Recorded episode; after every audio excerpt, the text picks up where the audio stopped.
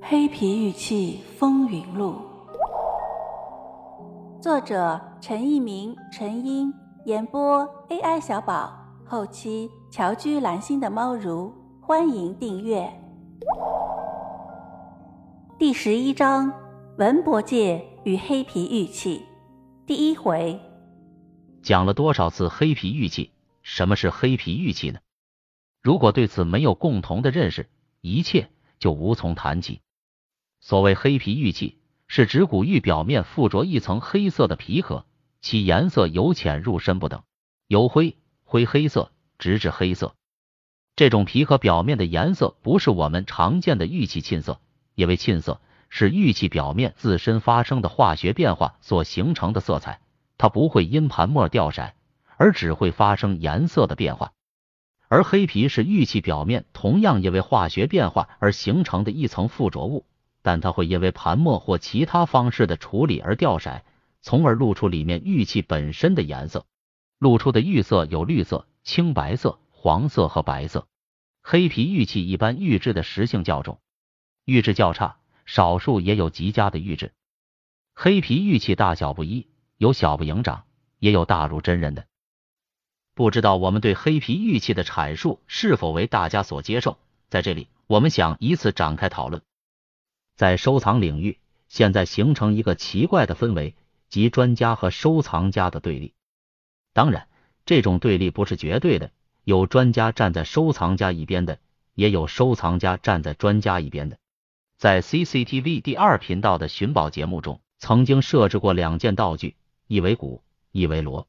如果藏家对专家的评估表示服气，则敲鼓；不服气，则敲锣。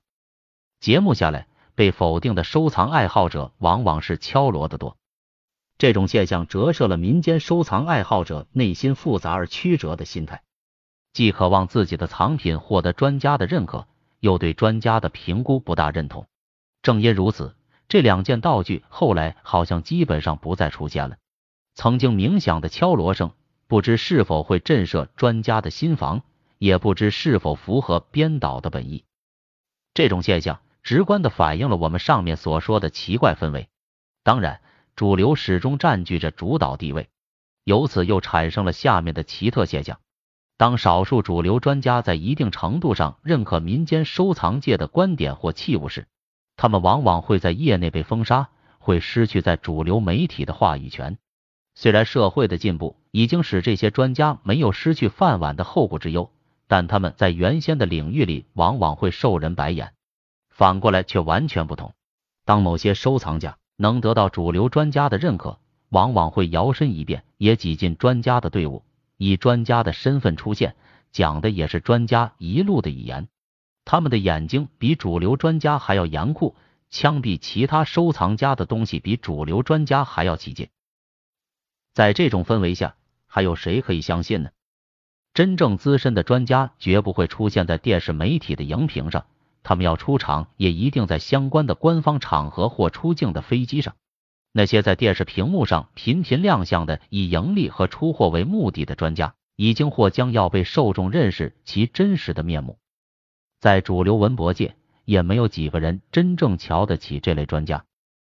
在早期进入收藏领域的藏家们，也没有几个还相信这一类的专家。不过，中国人实在多得很，而有钱的人也越来越多。蜂拥而入的收藏家也越来越多，专家们的日子还好过得很。耐得住寂寞的专家又有几个呢？现在回过头来讨论专家和黑皮玉器的关系。